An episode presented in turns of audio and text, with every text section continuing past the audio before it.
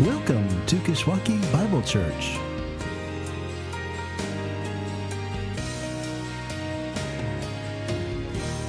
Welcome to KBC. Uh, my name is Jesse. I'm the pastor here. It's good to be with you this morning, to be worshiping. Um, Dave, what an encouragement to hear um, sort of what's been going on for the last couple weeks. That um, is something to hold, right? Something to hold and take with you. Um, good to hear. Uh, Chris, thanks for leading that. Chris and I were talking yesterday. Um, as many of you know, I was away for um, most of the week. Uh, Chris um, was saying just welcome back uh, yesterday. Was was asking how how I was doing. Um, sort of knowing the, the the jet lag that goes um, goes with traveling. And Chris said, "Well, at least now you'll know what it's like to fall asleep during one of your sermons, like we do." so in the interest of not knowing that, um, today may be a little briefer as we jump back into our series in the Gospel of John, series that we've entitled Jesus Changes Everything, uh, where we're picking up in John chapter 13. So if you want to turn there in your Bibles, uh, I'd invite you to do just that. Uh, John chapter 13, where we'll be looking at verses 1 uh, through to 35. And I want to begin today um, by reading this passage. So, again, if you have a Bible, you're welcome to follow along as I read.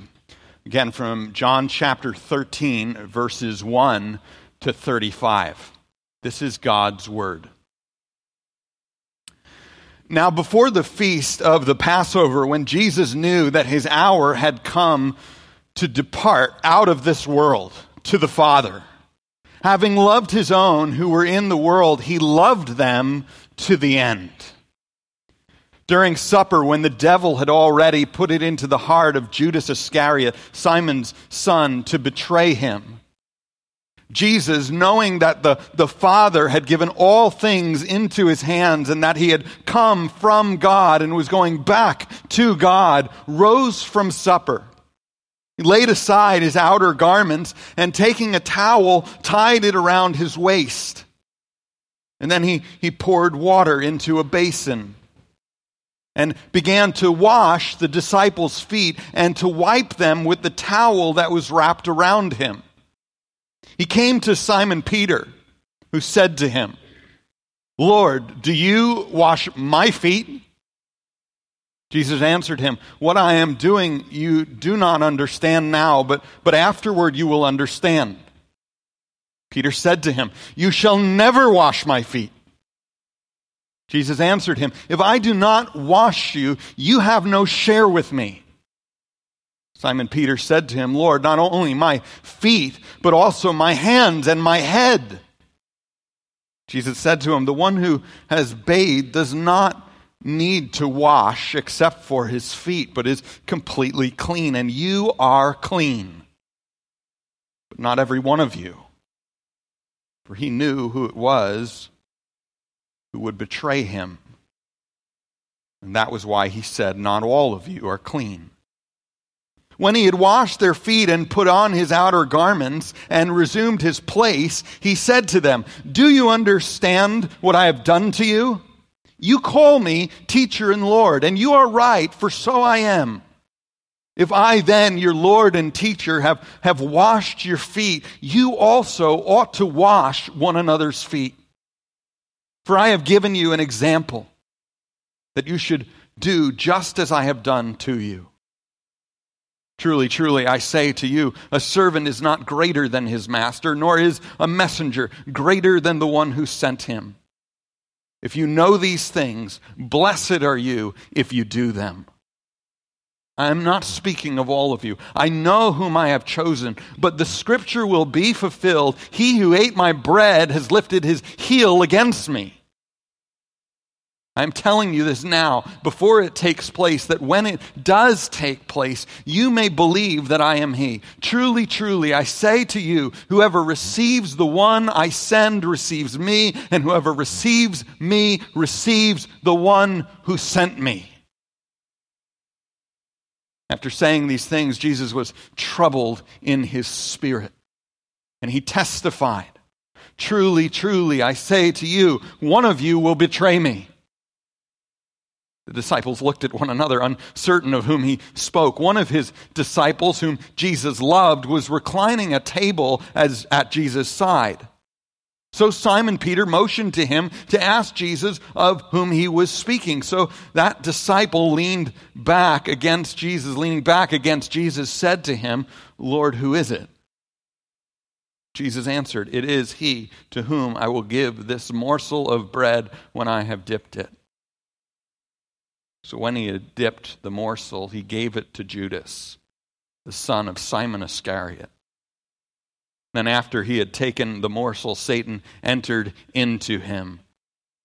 Jesus said to him, What you are going to do, do quickly. Now, no one at the table knew why he said this to him. Some thought that because Judas had the money bag, Jesus was telling him, Buy what we need for the feast or that he should give something to the poor. So after receiving the morsel of bread, he immediately went out, and it was night. When he had gone out, Jesus said, Now is the Son of Man glorified, and God is glorified in him. If God is glorified in him, God will also glorify him in himself, and glorify him at once.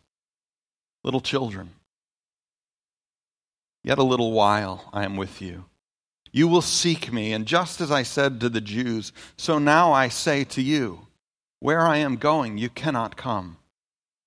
A new commandment I give to you that you love one another just as I have loved you.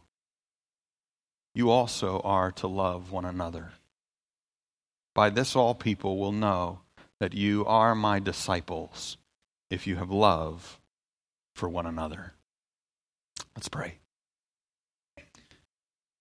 Heavenly Father, thank you um, for the encouragement, even of Dave um, coming up and, and testifying to precisely this his experience of the love of your people for one of your own. I thank you for that. I thank you that we got to be a part of that. We got to pray for him and, and see your hand in taking him from death's doorway and bringing him back because this wasn't your time for him.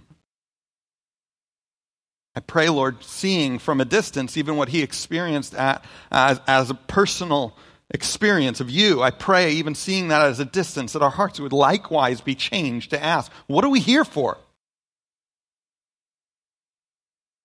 And that at least in part, if not the whole, we would see our answer here in this text that we are here to love like you have loved.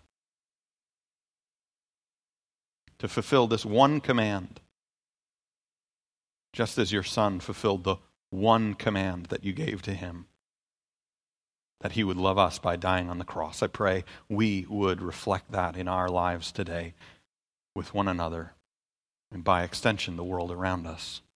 I pray in your Son's name. Amen.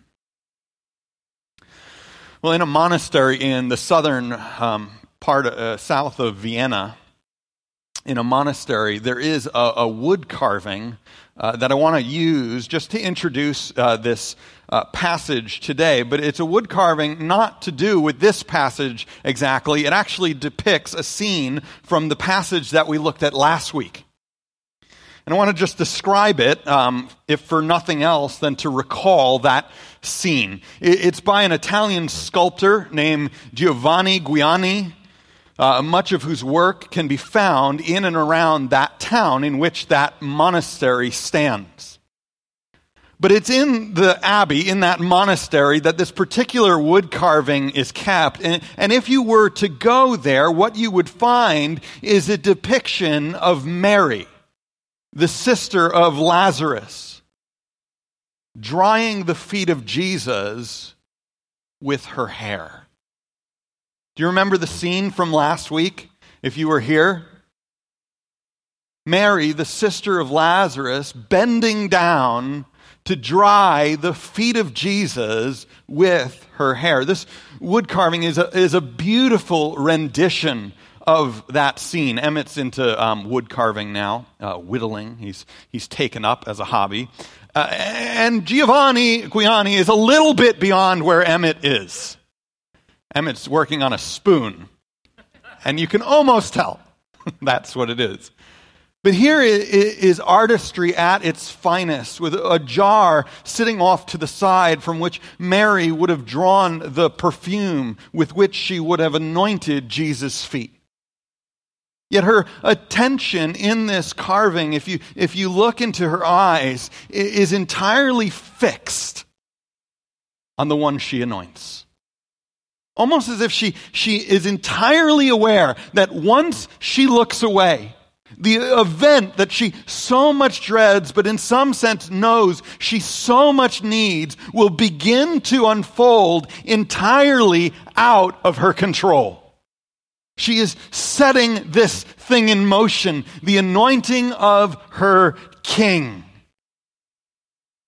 And so her eyes are fixed on Jesus' feet, bending low in honor of the one who would bend even lower for her. And I think, I think Giovanni Giuliani actually saw the connection. Because just, just opposite this, this wood carving in this monastery south of Vienna, you'll actually find another where the character bent over is now not Mary, but Jesus so that the bend in Mary's back, in fact, reflects the bend in Jesus' own. It's a fascinating play. And it's because these two accounts are intimately linked together. And the only thing missing from both is Judas. In the one looking over Mary's shoulder, scowling, if you remember. That why wasn't this money given to the poor, put into the money bag, as it were, that was so securely bound to his own belt? And then in the other, Judas, who Jesus bent low for as well but who ultimately refused to bend low in return. The only thing missing is Judas. The contrast, though, this week, we don't want to look at it between uh, Judas and Mary. The contrast that we want to look at this week is between Judas and Jesus. As we turn to consider today how Jesus changes servanthood. Well, we've been looking a lot in broad strokes at how Jesus changes life and does so by dying on the cross. And we began last week to look at how Jesus, in a sense, changes death, um, our dying to ourselves. How he changes opposition is what we looked at in particular. That we can die to ourselves. It's not any longer the thing that we have to scramble to escape, but rather is something we can embrace because Jesus embraced death on our behalf. And so we can live our lives dying to ourselves and living for others. Well, here we're going to see that played out even more as we see how Jesus changes servanthood. How Jesus changes servanthood. And we'll see that servanthood far from being, as we so often assume, the lowest form of human existence. The last rung before you, before you step off the, the ladder of life. A posture that, that, that's only ever assumed by those who are forced into it. We're going to see that rather, servanthood is instead the fullest expression of following Christ. We're going to see it again by looking first at Jesus, who not only embodies this, but, but sets the example for us. And then we'll see it in Judas, as far as he is the antithesis. So, first, let's look at Jesus. Remember, chapter 12 that, that we looked at last week opens with a, a Sabbath feast uh, six days prior to the Passover on which Jesus would be crucified. Now we, we pick up the night before on which that Passover feast had begun, but, but rather than focus to begin with, like, like Matthew, Mark, and Luke, on what Jesus said that night, John's more concerned at first to tell us about something Jesus did. And so we're told in the opening verses of chapter 13 that during that meal, Jesus rose from the table, stripped himself of his outer garments, and tied a towel around his waist. And then that he knelt down in, in that day, and there weren't, there weren't any Nikes around. that day when, when, when everyone had, had, had dirt caked into the cracks of their feet, that Jesus then bent down, poured into a basin a bit of water, and began to wash the feet of the disciples. Which is pretty baffling, isn't it? This is a pretty astonishing picture, I think. And not least because Jesus is dealing with feet. I don't know, maybe some of us like feet. I actually like Catherine's feet. I don't know if it goes any further than that. I actually don't even know if it, if it extends to my own feet. I was, you know, I was away this week. I was, I was walking quite a bit. I actually flew into Amsterdam. Um, I was there about, um, I don't know, 16 hours before my first thing. And I didn't have Catherine. I didn't have the kids. I had a lot of time. I didn't have yet a place to stay. So I just, instead of like hopping on a train or instead of hopping on a bus, I just decided to walk. So I got out of Schiphol Airport south of, south of Amsterdam, and I decided to walk into Amsterdam, which was about 10, 12, probably the route I took, 15 miles um, into Amsterdam. Saw a lot of places Catherine I knew. It was good. It was good. It was a good walk. It was good. It was just walking, right? I had nothing to do. But my laptop later broke. I really had nothing to do. So I was just walking. And partway through, uh, I decided I had walked enough, so I took out the hammock brought with me just in case I didn't have a place to stay. And I hutched it up between these two trees in a place called Vondel Park. It's one of the historic um, parks in, in Amsterdam, in the city, um, right there next to all the museums. A very nice place. It wasn't a very nice day, but it's a very nice park. Hooked it up, climbed into this, kicked my shoes off, and I realized that, that I don't like my feet especially after walking. And I was walking the whole day in a pair of socks and a pair of shoes. But look at Jesus. No shoes, no socks. I mean, I had to kick my feet out of the hammock to avoid them. Yet look at Jesus. Don't just breeze past the feet thing. Nobody did this in the ancient world unless you were forced into it. And yet here's Jesus stooping low to deal with the filth of life, to deal with what's most unattractive. This isn't his wife who gets a pass for stuff like this. To deal with the filth of life. It's astonishing. I, I think this is, this is an astonishing thing baffling that in that day when no one would have willingly stooped so low and only a slave was forced into such servitude, that this is where Jesus goes. That this is what it looked like for him to, as John says, love his own all the way to the end. That this is what he did, as John says, knowing his hour had come and knowing that, that the Father had given all things into his hand. This is not what I would have done if my hour had come.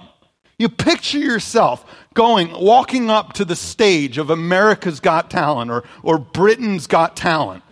This is not what I would have done when my hour had showed up to justify my existence before the world, to show them what I was made of and what I was made for. And yet, this is what Jesus does.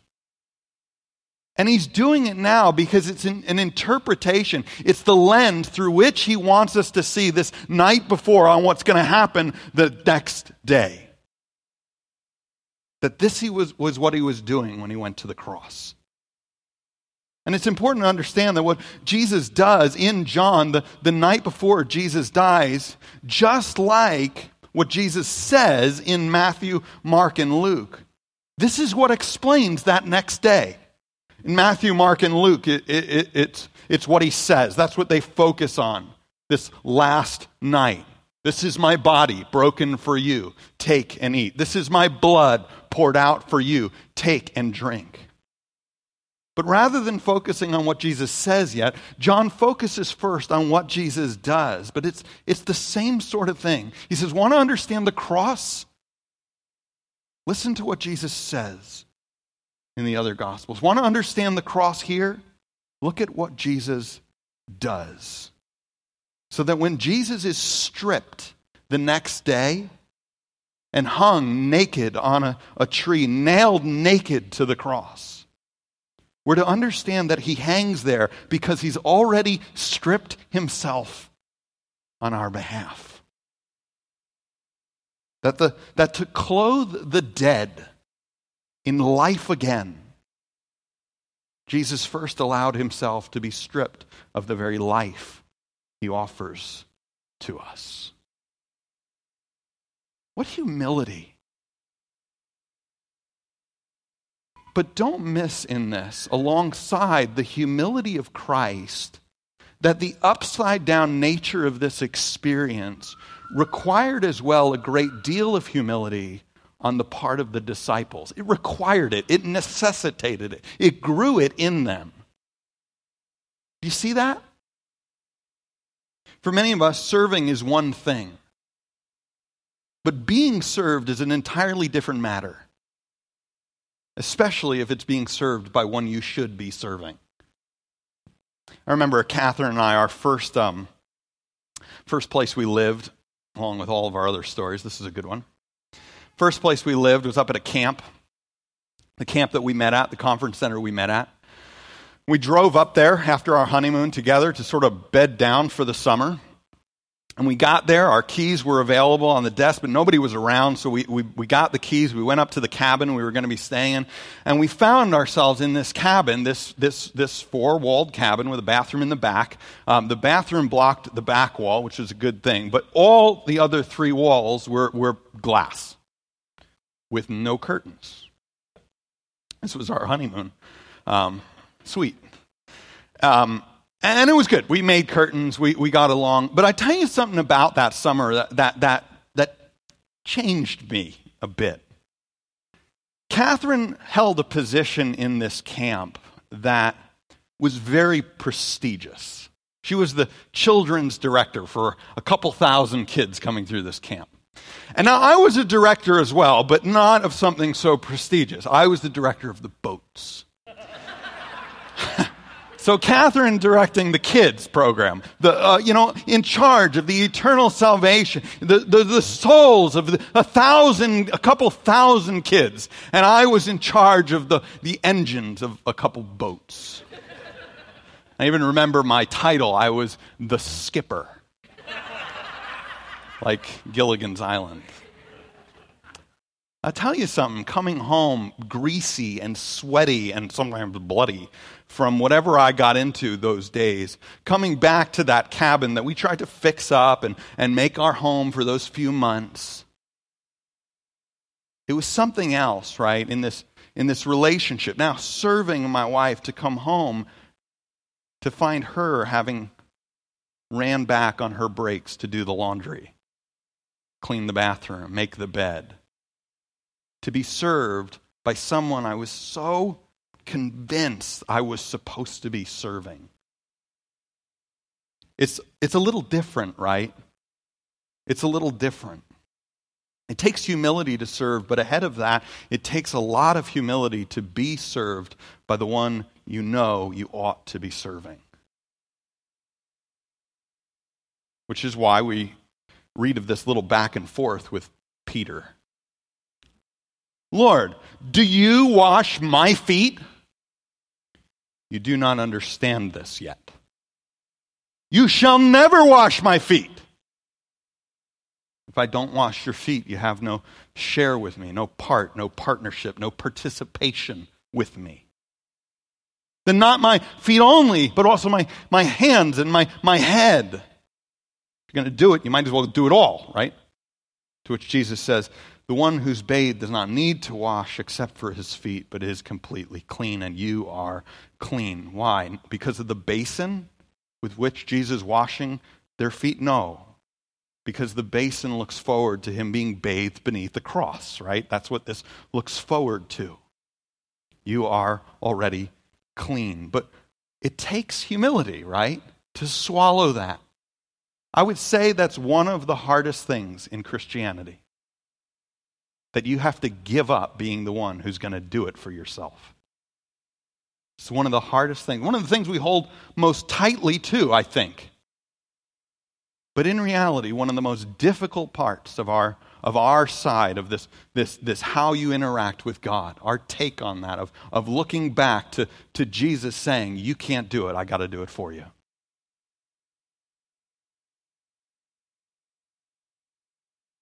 And in this context, the humility that it took to allow Jesus to wash their feet, not less than, it's not less than the humility that it would take to be bathed beneath the cross. This is the key to their being servants themselves. And I would suggest this is the key for us. In this context, the humility it takes to be served by Jesus is the key to our being servants ourselves. His humility is the beginning of our humility. This is the point of this passage. That you cannot serve. You will not serve if you are not willing to be served by the one you ought to be serving. So we read in verse 12. When he had washed their feet and put on his outer garments and resumed his place, he said to them, Do you understand what I have done to you? You didn't a minute ago. Let me explain it, he says. You call me teacher and Lord, and you are right, for so I am. If then I, your teacher and Lord, your Lord and teacher, have washed your feet, if I've stooped to serve you, those who should be serving me, you also ought to serve one another. You also ought to wash one another's feet. And this is the point. The point is this that Jesus' followers will be known by the bend in their backs. Fascinating that down in that little monastery south of Vienna, that across the hall, the bend in Mary's back is a reflection of the bend in Jesus' own. Jesus' followers will be known by the bend in their backs. For I have given you, Jesus says, an example, a paradigm, that you also should do just as I have done. Truly, truly, I say to you, a servant is not greater than his master, nor is a messenger greater than the one who sent him. If you know these things, blessed are you if you do them, because this is what servanthood looks like. And it's predicated on the experience of being served. It's, it's no longer the lowest form of human existence but is rather the crown of kings, because the King of kings is the one who bowed first. He crowned himself with exactly this. And if you find it hard to serve, to, to stoop down and, and do what no one in their right mind would otherwise choose to do, you might have to ask yourself whether you know what it's like to be served. And I don't mean by those who you think ought to be serving you. I mean, if you know what it's like to be served by the one you ought to be serving. Do you know the level to which Jesus stooped? Is the bend in your back reflecting his?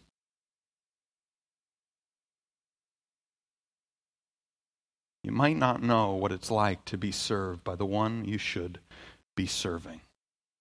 If you got a problem with humility, my guess is you haven't learned the humility that comes by being served by Jesus. And that's what I guess about myself when I'm struggling with humility too. We see in this passage that servanthood is the fullest expression of following Christ. We see it first in Jesus as he lays it out, puts the example on the table, because it's a reflection of, of how he served us. But we see it second in Judas, because Judas is the antithesis of this. Not because he stooped to serve. We don't see it in Judas because he stooped to serve, but precisely because he wouldn't. Uh, Judas's betrayal is at the very heart of this passage. It's, it's mentioned as early as verse 2, right? You see that? And along the way, Judas is mentioned as the foil for everything Jesus is talking about. The disciples are, are clean, but not every one of them. For Jesus knew, verse 11, who was to betray him. Again, Jesus says something similar in verse 18. And now again in verse 21, after saying these things, it says, Jesus was troubled in his spirit and testified, Truly, truly, I say to you, one of you will betray me. But I want to suggest to you today that this is in here. The, the, the, account of Judas is in here, not because it just happened that night and John had to find a way to put these things together but because John is telling a story and he means you to read the betrayal of Judas in connection to what he's just presented you with in the bending of Jesus' back. These are meant to be read as two opposites, two poles, so that Judas's betrayal is actually supposed to be understood in terms of servanthood. Here is a guy who isn't willing to serve anyone but himself. This is what it looks like to not even be willing, though Jesus bent down and washed his feet, to not even be willing to accept that.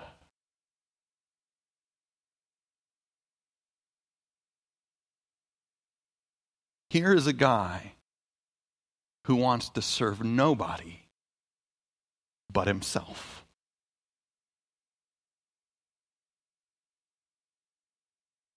And eventually, Jesus marks the man.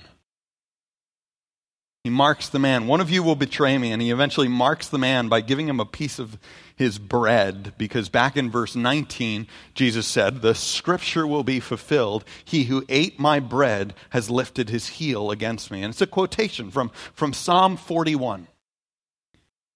It's where David, who, who wrote the psalm, reflects on, on those who had set themselves against him, against the Lord's anointed, and against his reign, and against the God who had anointed him.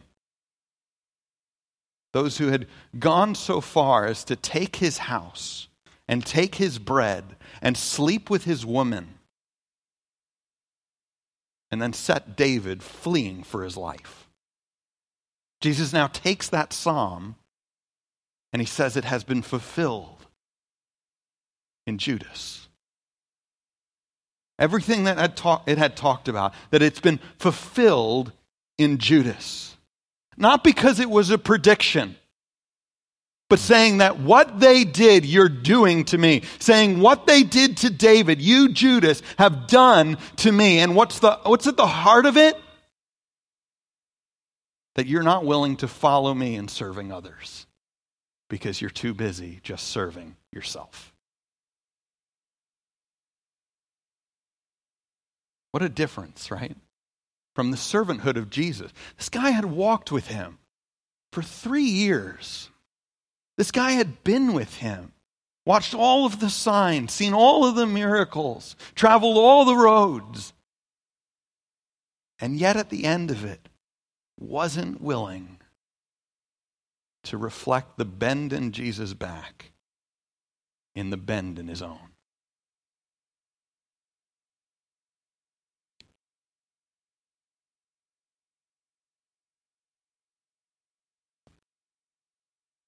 Let me suggest, though, as I just bring this to us today, that as much as this is about our bending low and in how we serve, in, in, in how we in what we do for others, the meals that we prepare, the care that we give, the the, the, the, the things that we do, right?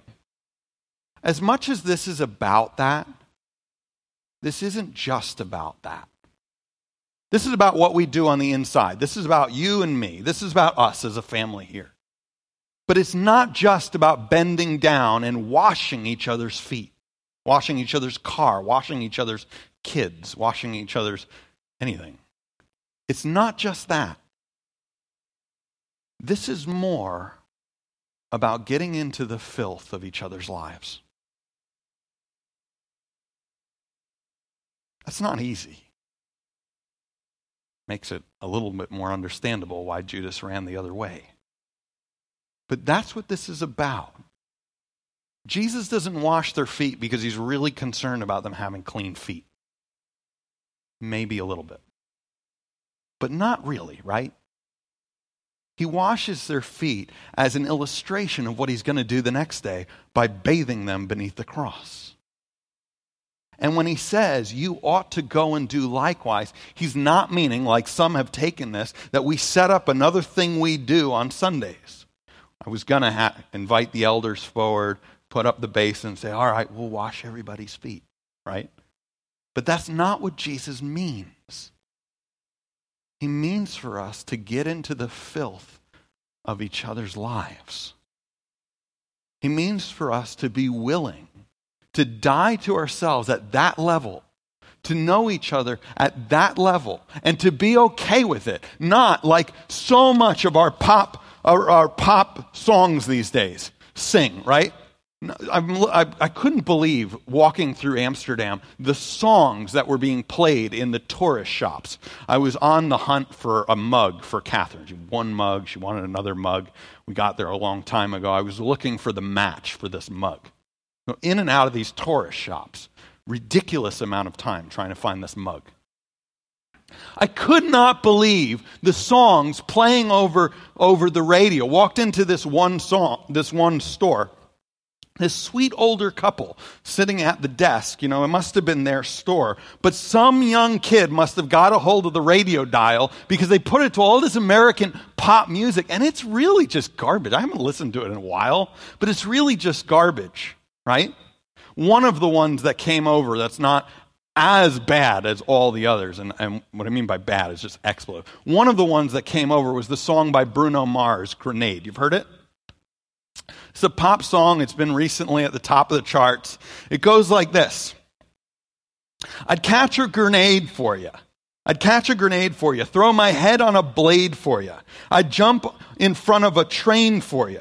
You know, I'd do anything for you. I would go through all this pain, take a bullet straight through my brain. Yes, I would die for you, baby. But you won't do the same. No, no, no.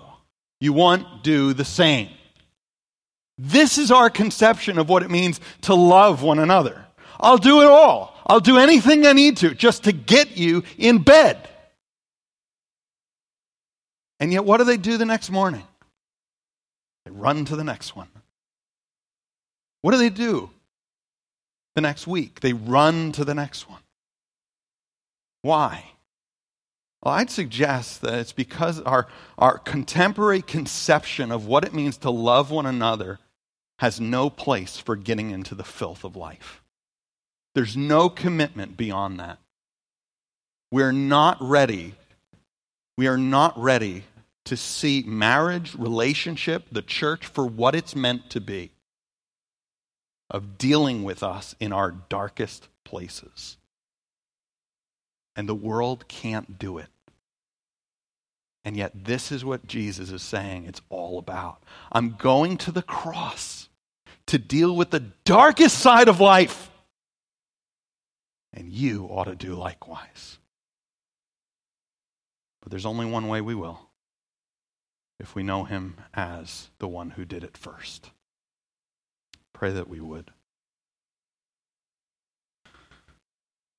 Heavenly Father, I ask um,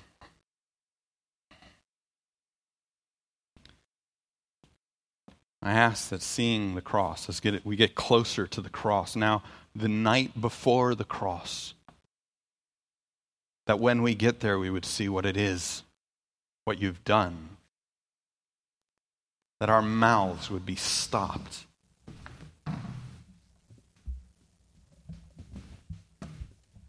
That our hearts would be strengthened, that we, in seeing what you've done for us, would reflect that in our own lives and what we do for one another. I pray even today as we, as we go from here, um, for, for whoever we're with, for whoever you put in our path, that we would be ready to, to wash them, not, not, not, not their feet,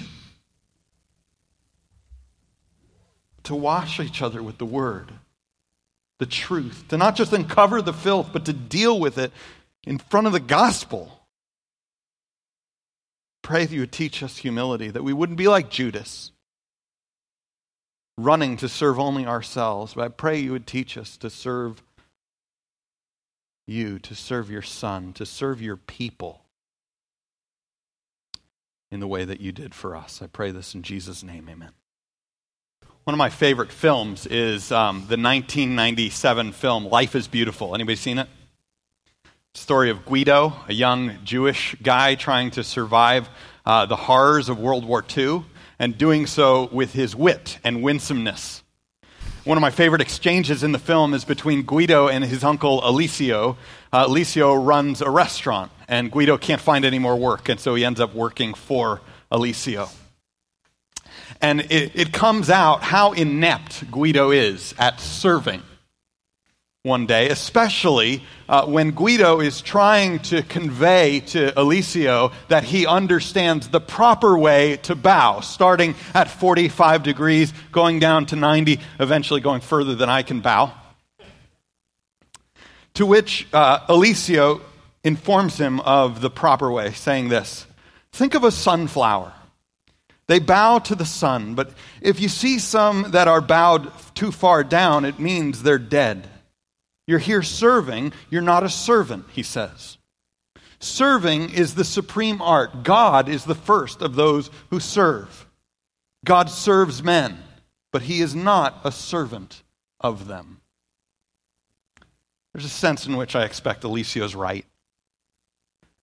From our passage today, from these chapters that we've looked at, or from their depiction in the carving by Giovanni Giuliani, it seems that, at least in Jesus, that's exactly what he was. He took on the form of a servant to put the, the paradigm in place, but only as God the Son carrying out the commandment that's been given to him by the Father to die on our behalf, to offer life to those who are only dead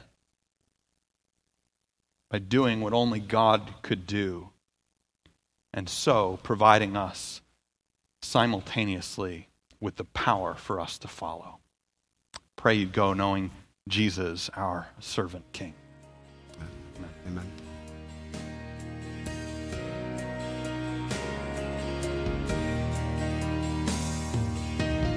For joining us.